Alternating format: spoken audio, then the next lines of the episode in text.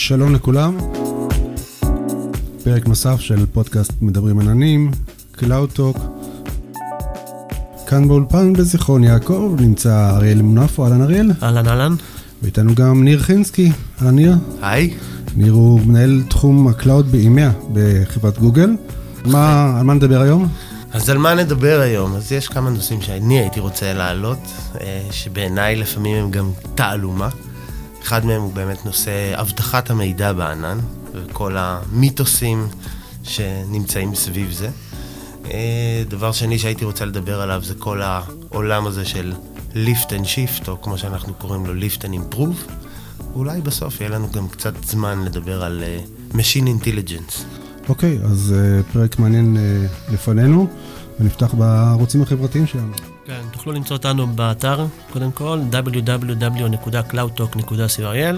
אנחנו נמצאים בפייסבוק, יש לנו קבוצה בשם מדברים עננים, CloudTalk.il, גם דף בפייסבוק באותו שם, וגם בטוויטר. נכון. אוקיי, אז אנחנו עוברים לחלק המרכזי. ניר, הרבה חברות שרוצות uh, להיכנס לענן, מפחדות מהדבר העיקרי, וזה סקיורטי. מה, ניקח את המידע שלנו ונשים את זה אצלכם? מה, מי, מי אומר שלא, שלא נאבד אותו? ומה יקרה אם תיפלו? ו... כן, אז זו באמת uh, שאלה רווחת לפחות בתשע שנים שאני מתעסק בענן מ-2009, ואין ספק שבתחום הזה של אבטחת מידע, אה, בכל שחקני הענן, בטח הגדולים, יש כל הזמן אבולוציה והתפתחויות וכלים חדשים אה, לתת לארגונים אה, את היכולת לשמור על המידע שלהם בצורה הכי מאובטחת שיש. יהיו כאלה שיטענו, ואני ביניהם, שאולי אפילו יותר מאובטחת מאשר כל ארגון יכול להרשות לעצמו, הן מבחינת המשאבים, הן מבחינת הכלים והאנשים עצמם שמתעסקים בתחום אבטחת מידע. אני חושב שהיום כל שחקן גדול בענן אה, משקיע מיליארדי דולרים בתחום אה, ומביא אותו באמת כל הזמן להישגים חדשים, שארגונים, ולא משנה כמה מאובטחים הם יהיו, או שהם חושבים שהם, אני אקרא להם תיגר, אה, אה, יכולים להשקיע את, המאמץ ואת הכלים בשביל לאבטח את עצמם. אה, ואולי אחד הנושאים שאותי הכי מרתק דווקא היום מהמקום שאני מסתכל לא רק על ישראל, אלא אה, אה, אה, ארגונים במדינות אחרות, לראות את הפער הקיים הזה במדינת ישראל. מצד אחד אנחנו startup nation, הרבה innovation שמגיע מפה, הרבה חברות שנמכרות במיליארדים, מיליונים, עשרות מיליונים, ומביאות טכנולוגיות חדשות לעולם, שמבחינתם הענן כמו שאנחנו מדברים, ואתם מדברים פה בפודקאסט כל הזמן, הוא, הוא, הוא, הוא ה default, אין, אין משהו אחר, זה בכלל... חברות ש born in cloud. כן, ושזה לא אופציה, אין אופציה אחרת. אולי המילה שרת היא מילת גנאי כזאת. והן לוקחות את זה אל הקצה, ומהצד השני, ארגונים, בואו נקרא להם יותר טרדישיונל, uh, שקיימים פה עשרות שנים, ועושים צעדים לעבר הענן, אבל באמת צעדים מאוד uh, קטנים, לא תמיד משמעותיים. ובניגוד למדינות אחרות שאני רואה גם באירופה וגם בארצות הברית, ששם גם, uh, נקרא לזה, מהפכת הענן, למרות שאנחנו מסכימים, נראה לי כולנו בחדר, שהוא הופך להיות יותר ויותר קומודיטי. Uh, נכון. מפתיע אותי לראות שבישראל יש את הפער הגדול הזה בין עולם הסטארט-אפים והחדשנות, לבין uh, הארגונים היותר מסורתיים, שבאמת אולי בשנה האחרונה התחילו באמת קצת יותר להתנסות בעולם, מה שנקרא ענן ציבורי. Uh, למרות שאני לא בטוח מה ציבורי בו, זאת אומרת, המידע הוא פרטי מאוד, אבל uh, אחד הנושאים שהם אולי הכי, uh, נקרא לזה, מפחדים ממנו, זה עולם האבטחת מידע. כמו שציינת בהתחלה, מי ישמור על המידע שלי? האם הוא מאובטח? מה יקרה אם מחר תיפלו? מה יקרה אם מחר תיסגרו? וזו שאלה שאני חושב שאין אה, שחקן ענן שלא שומע אותה. היא די מפליאה אותי, כי אני חושב שהיום אה, כל שחקני ענן נותנים היום דגש מאוד גדול על נושאי privacy, security ו-compliance, בעצם זה לא רק information security טהור. ובאמת, לשמוע את זה עד היום, או ממנהלי אבטחת מידע, או לפעמים ממנמ"רים, השיח הזה עדיין מפליא אותי. אולי שיח שהיה נכון ללפני 4-5 שנים, השאלות האלה עוד היו רלוונטיות, אם כי כבר אז כל, כל שחקני הענן השקיעו הרבה מאמצים. כן, יש, אה, אתה יודע, יוצא לנו לדבר גם עם לא מעט אנשים על, ה, על החבר'ה שנמצאים בענן כבר חמש, שש, שבע שנים, לבין אלה, בסדר של השנתיים, שגם זה, זה הרבה זמן יחסית בעולם של הענן, לבין אלה שלא נמצאים. וחלק מהשיחות שלי עם, עם, ה, עם אותם אנשים, אה, אתה יודע, הוותיקים, אתה, שניכם בטוח אה, חלק מהם, זה ש, שלא מצליחים להבין למה האחרים לא, לא עשו את הקפיצה הזו. למה, אתה יודע, זה עניין של זמן, זה, זה, זה עניין של אה, שאין להם את הכוח להתקדם טכנולוגית, ללמוד כבר אולי בגיל שלהם, ו, ויש את הפער הזה, ו, והוא קיים, אתה יודע. אני, אני, אני, אני אגיד את, ה, את הצד שלי בעניין הזה. אני חושב ש... בוא נגיד, אנחנו נמצאים בתוך דור שבו הענן נכנס למיינסטרים. זאת אומרת, אנחנו, אה, לא מזמן זה לא היה ממש מיינסטרים, כשאנחנו התחלנו, כשהייטי התחילה את החברה שלי, כשהתחילה את הפעילות שלה, אה, באנו לאנשים ואנשים צחקו עליי, אף אחד לא התייחס לזה משהו שהוא enterprise ready, שאפשר ממש להכניס את העסק, ואנשים אמרו לי, טוב, אתה רוצה את הספר טלפונים, אני אשים שם, משהו כזה, אף אחד לא התייחס לזה ברצינות. ואנחנו, בתוך הדור הזה, ראינו איך שזה כן עבר, המיינסטרים, ואיך שכן היום, כמו שאתה אומר, ניר, יש היום אה, חברות שהן born in the cloud מתחילות, וזה ברור להם שלשם הן אה, הולכות, ומשם הם מתחילים, ואין משהו אחר. Mm-hmm. ואז אני חושב שזה, מה שאתה אומר, אריאל, זה העניין. זאת אומרת, יש לנו עוד היום אה, אנשים שנמצאים בעמדות מפתח טכנולוגיות בארגונים, שהם עברו את התהליך הזה, ואולי אנחנו נמצאים במקום שבו ליווינו את זה, אבל הם לא ליוו את התהליך הזה, מבחינתם זה משהו חדש מאוד, זה שינוי תפיסתי. הוא משפיע גם על הטכנולוגיה, הוא משפיע גם על הביזנס, הוא משפיע על הרבה דברים, וזה שינוי מהותי, דרמטי, אפשר לומר.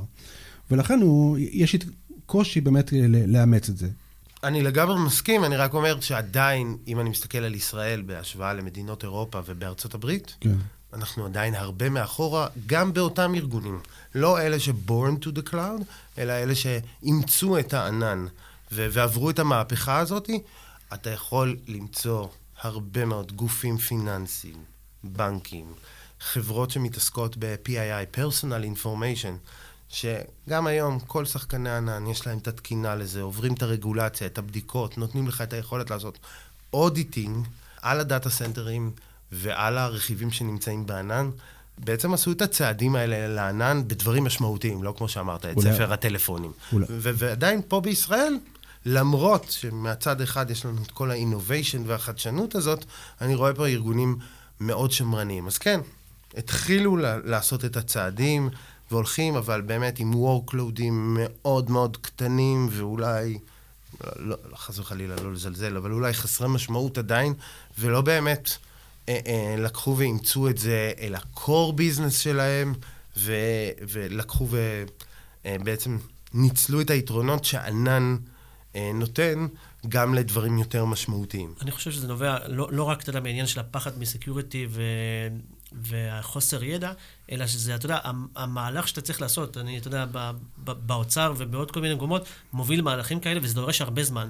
ואם אין ארגון, אתה יודע, כמו שדיברנו לפני זה בשיחה בחוץ, אם אין איזה CFO או איזה מנכ"ל או בעל חברה שבא ואומר, יאללה, זה יעזור לי כשאני מסתכל קדימה, אז לפעמים אין את הדחף הזה, כי זה לא, אתה יודע, זה לא בראש שלהם הכי הרבה לבוא ו- ועכשיו להסתכן ולצאת לענן.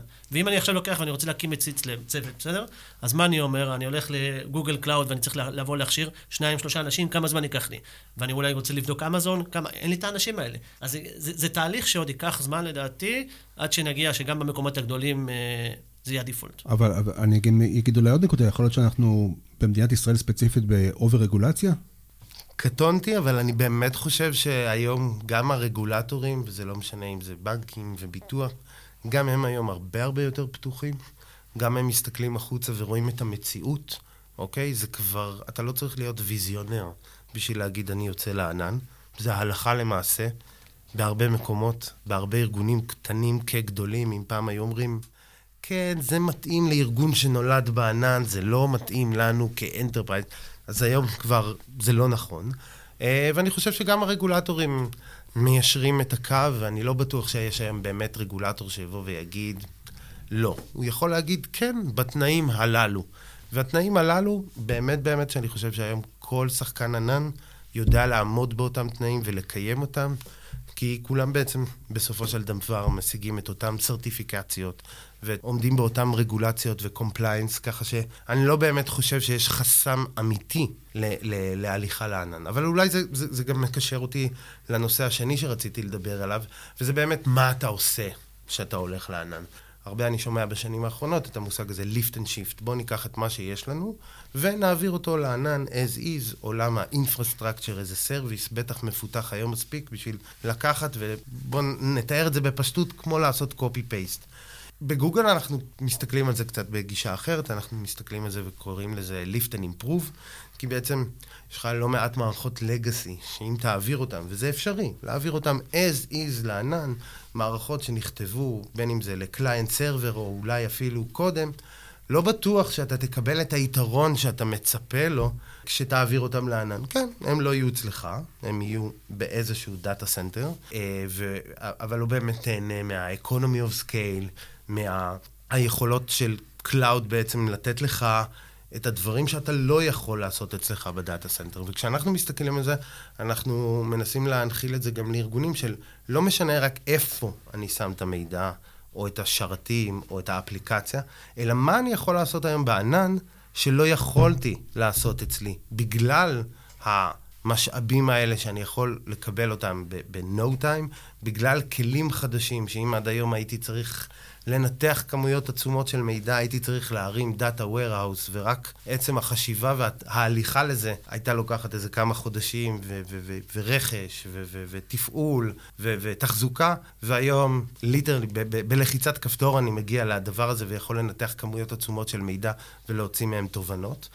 מה שאני חושב שארגונים היום לאט לאט יותר מסתכלים, ואנחנו בהחלט דוחפים לכיוון הזה של בוא ננסות ולא רק לקחת את מה שיש לי as is ולהעביר אותו, אלא בוא נראה איך אני עושה את זה יותר טוב. איך אני משתמש במתודולוגיית ענן כפלטפורמה, ביכולות, אתה יודע שלנו, כמי שמתעסקים בזה, זה נראה הכי טריוויאלי, אבל דיברנו על כאלה שלא מתעסקים בזה. auto-scaling למשל. מה זה נותן לי? תכלס ב auto-scaling, auto-scaling זה לא חייב להיות רק למעלה, זה יכול להיות גם למטה. הוא מגלם בתוכו הרבה מאוד חיסכון. לא כולם מבינים את זה, זאת אומרת, אם עד היום, ה- ה- ה- סתם ניקח לדוגמה, האפליקציה שלי החזיקה 20 שרתים, אבל אם באמת הייתי עושה ניתוח, 90% מהזמן הם ב idle. הם עושים מה שהם עושים שהם צריכים, אבל... ו- ו- ואם היום בעזרת auto-scaling אני יכול להרים רק שלושה שרתים, אבל כשאני אצטרך את ה-compute on demand הזה, אני אקבל אותו, וזה באמת מקרה פשוט וקל לתיאור, זה חיסכון ש- שאני יודע היום לגלם אותו, והוא קיים, הוא יודע להתקיים רק בסביבה עננית, נכון, טהורה. נכון. אני, אני קיבלתי, בטח אתה גם יצא לך, עמית, קיבלתי אקסל, IIS 1, IIS 2, עשרה שרתים. על IIS. תחשוב היום, אתה, ב, ב, אמרתי, אתה יודע, ואתה מנסה להסביר לבן אדם, אוקיי, בענן, אתה יודע, אתה לא, לא חושב על זה ככה. ו, וזה, שוב, זה חלק מהשינויים האלה ש, ש, שדיברנו עליהם קודם. לדעתי זה, זה תהליך, אין מה לעשות. אגב, אם אנחנו מחברים בין שני הנושאים שדיברנו עליהם, מה האימפרוב בנושא של הסקיוריטי כשאנחנו עוברים לענן? אז אני חושב שהיום באמת, אם אני רגע, כי דיברתי על כל הוונדורים, ואני באמת חושב שכולם עושים מאמצים גדולים, וזה חשוב לי להשקיע, אה, להזכיר את זה, אה, אה, אם אנחנו מסתכלים על גוגל, אז באמת, אה, בואו ניקח רק את הדוגמה האחרונה, כולנו מכירים את מלדאון, ומה זה עשה לתעשייה, ואני חושב שפה אה, אחד מהדברים... היפים זה שבגוגל גילו את ה-vulnerability הזה כבר לפני שמונה חודשים. כמובן שעבדנו בשיתוף פעולה עם אינטל. הדבר היפה הוא שלקוחות שלנו לא הרגישו, לא שעשינו את הפאצ'ינג, כי יש לנו את ה-Live Migration והם בעצם לא, לא מודעים לזה, וגם לא הרגישו ירידה בביצועים, כמו שהפחידו אותם במקומות אחרים, שזה עכשיו יוריד להם 30 אחוז בביצועים. דרך אגב, הייתי, שבוע שעבר הייתי בארצות הברית, ובטיסה שמעתי שני חבר'ה מדברים על זה שמתארגנת תביעה ייצוגית נגד אינטל, כי מישהו רוצה כסף חזרה על, על 30 אחוז הפסד בביצועים. Mm-hmm. אז, אז אני חושב שזו דוגמה מעולה לאיך אנחנו מובילים את העולם הזה אה, במחקר שאנחנו משקיעים בו. כל עולם ה-vulnerabilities, אם תסתכל על זה, מי שהכניס את שימוש ב-SSL לעולם הגלישה לאינטרנט זה גוגל. בעוד הרבה מקומות אחרים, security uh, זה מה שנקרא בנפשנו. זה משהו שאנחנו משקיעים בו הרבה מאוד. Uh, ואני חושב שיש פה uh, אמירה שהיא מאוד ברורה. האימפרוב פה הוא בעצם ביכולות, בטכנולוגיות, בכמות ריסורסים שגוגל משקיעה, ועוד פעם, כל ונדור ענן משקיע, לטובת אבטחת המידע, כי בצורה הכי פשוטה והכי טרנספרנט, יש לנו מה להפסיד יותר. מה כן. זה אומר? גם אם מחר, בלי לזלזל באף אחד, חברה של חמישה רואי חשבון תשים אצלנו מידע בענן והוא ידלוף, אף אחד מאותם ארגונים שדיברנו לא ידבר איתנו יותר, נכון? זאת אומרת, אין לנו את היכולת, אנחנו ב- ב- ב- ב- אה, מתנהגים לחומרה, והיופי שגם כשאתה ארגון קטן עם 20 עובדים, אתה נהנה מאבטחת מידע שפעם הייתה. שמורה רק לארגונים ענקיים עם תקציבי עתק, שיכלו להרשות לעצמם את האמצעים האלה, וזה חלק מהיופי בענן. כולם שווים. ואחד המפתחות, נכון. כן, כולם שווים. ואני חושב שעוד פעם, זה גם, כמו כל תחום הענן, זה תחום שהוא כל הזמן מתפתח. ההוכחה, הדבר הזה עם המלדאון האחרון, רק הוכיח לכולנו כמה אנחנו עדיין, עולם אבטחת המידע הוא חי ובועט, ובענן אולי בא עוד יותר לידי ביטוי. אני במקורי בא מעולם אבטחת מידע, ואני רואה את הלינקג' הזה בין הענן לאבטחת המידע, כי, כי בעצם הוא מאפשר לנו, הוא enabler, והאימפרוב פה הוא, הוא בעצם ביכולת הזאת להביא אבטחת מידע ברמה הרבה יותר גבוהה. אני לא אגיד יותר גבוהה, אלא הרבה יותר גבוהה כתש... כאשר אתה משתמש בפלטפורמות ענן, מאשר כל ארגון היום יודע להביא באופן בדיד. וזה לא משנה גם אם זה טכנולוגיות שכבר קיימות הרבה שנים, כמו למשל VPN, אבל גם טכנולוגיות יותר מתקדמות. ושם הולך ונכנס יותר ויותר, בעצם הנושא הבא שרציתי לדבר עליו, שזה אותו Machine Intelligence, כי היום בעולם אבטחת המידע, בגלל הקצב המהיר שבו הוא מתקדם, ובעצם אנחנו תמיד היינו לאורך השנים במרדף של חתול ועכבר, בין התוקפים לבין המגינים. כל פעם, ברגע שיוצא וולנרביליטי חדש, מי שלא מגן על עצמו, מה שנקרא, אוכל אותה חזק, ו- וזה ongoing effort כזה שהוא לעולם לא נגמר. אה, כראיה, תראו כמה חברות אבטחת מידע שאנחנו כולנו מכירים, כולל צ'ק פוינט המוצלחת, שהיא חברה באמת שמייצגת את ישראל בצורה מדהימה בעולם, כמה הן מצליחות, כי, כי התחום הזה הוא, הוא תחום שהוא מאתגר את כולם.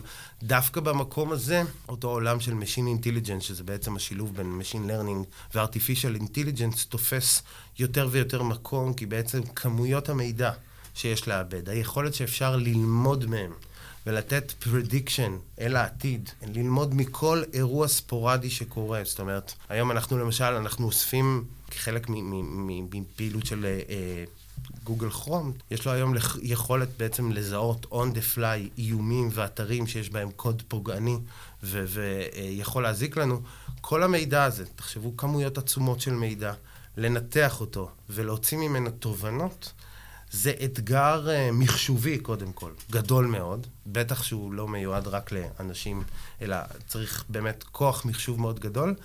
ואיך מוציאים ממנו את התובנות כדי לדעת להתגונן בפני הדבר הבא שאנחנו אולי עוד לא מכירים ולא התמודדנו איתו בעבר. אז אני באמת חושב ששם זה העולם, איפה שהדברים האלה הם משתלבים, ועוד פעם, נותנים כלים היום, שזה עוד פעם חלק מהאימפרוב, שהיום כארגון, ולא משנה מה תקציב אבטחת המידע השנתי שלך, אני לא אשכח uh, מנמ"ר שאמר לי את זה, אני חושב, לפני חמש שנים, uh, שגם אם הוא ייקח וימשכן את כל תקציב ה-IT לעשר שנים קדימה, הוא לא יוכל להגיע לתקציב שאותו ונדור של ענן משקיע בשנה uh, לטובת אבטחת המידע שלו. ואני באמת חושב ששם זה, ה- זה הדבר הבא שאנחנו רואים אותו. אנחנו רואים את זה גם היום בכל חברות שמוכרות פתרונות אבטחת מידע, כי בסוף כל ענן יש לו גם אקו-סיסטם של פתרונות שמרחיבים אותו.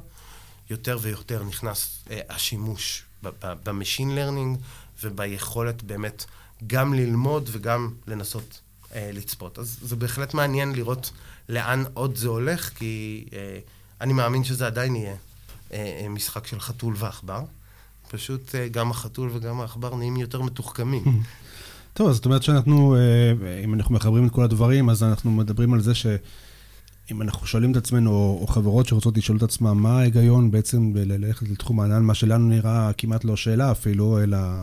אז יש, יש בכל זאת מי שמתחבט בעניין הזה, אז אני חושב שמה שאנחנו יוצאים מכאן זה עם התובנה שיש דרך לקחת את המידע שלך, או את המערכות מידע שלך, ולשפר אותם על ידי זה שאתה מביא אותם לענן, והדרך שבה הדברים האלה משתפרים היא בעצם ש... חברות הענן משקיעות כספים גדולים מאוד, גם בטיוב של תהליכים וגם בנושא של אבטחת מידע, כי זה ה-core business שלהם. והדבר השני הוא שככל שיותר מידע קיים אצל הספקיות, כך יש להם יותר ידע איך לעשות את הדברים יותר נכון, איך לעשות את הדברים יותר חכם, ואיך את זה, ו- וצריכים להבין, זאת אומרת, חברות ששוקלות אם להיכנס לענן או לא, צריכות להבין שכל הטוב הזה עומד לרשותם ברגע שהם עושים את התהליך, ברגע שהם עושים את המהלך הזה.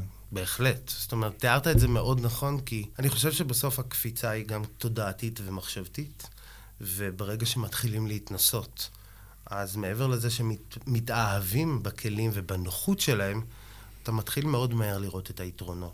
אה, וכמו שאמרת, לנו, בטח זה נראה מאוד מובן, זה לא שאלה, אבל יש כאלה שעדיין לא שם, וזה גם בסדר.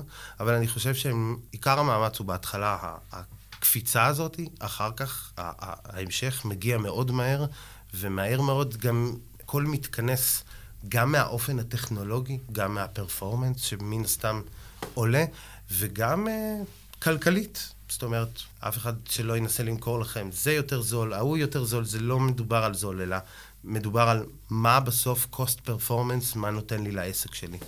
אוקיי. Okay. טוב, אז יצאנו מכאן מה, מה, מהשיחה הזאת עם איזושהי אה, תובנה. כדאי לעבור על ענן, יש לך ענן ספציפי שאתה רוצה להמליץ לנו עליו? או שאתה אומר, כולם, תלכו לכולם, זה בסדר.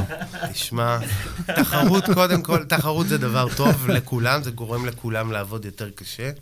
אני אמליץ על הענן של גוגל, אבל אה, נראה לי שזה מה שמצופה שאני אעשה, אז אה, בואו לענן. בואו לענן. תתחילו, זה לא משנה מאיפה תתחילו. בסוף אתם תהיו שם. זה סלוגן טוב לפודקאסט, בואו לענן. כן, בואו לענן. בואו לענן, יהיה לכם טוב.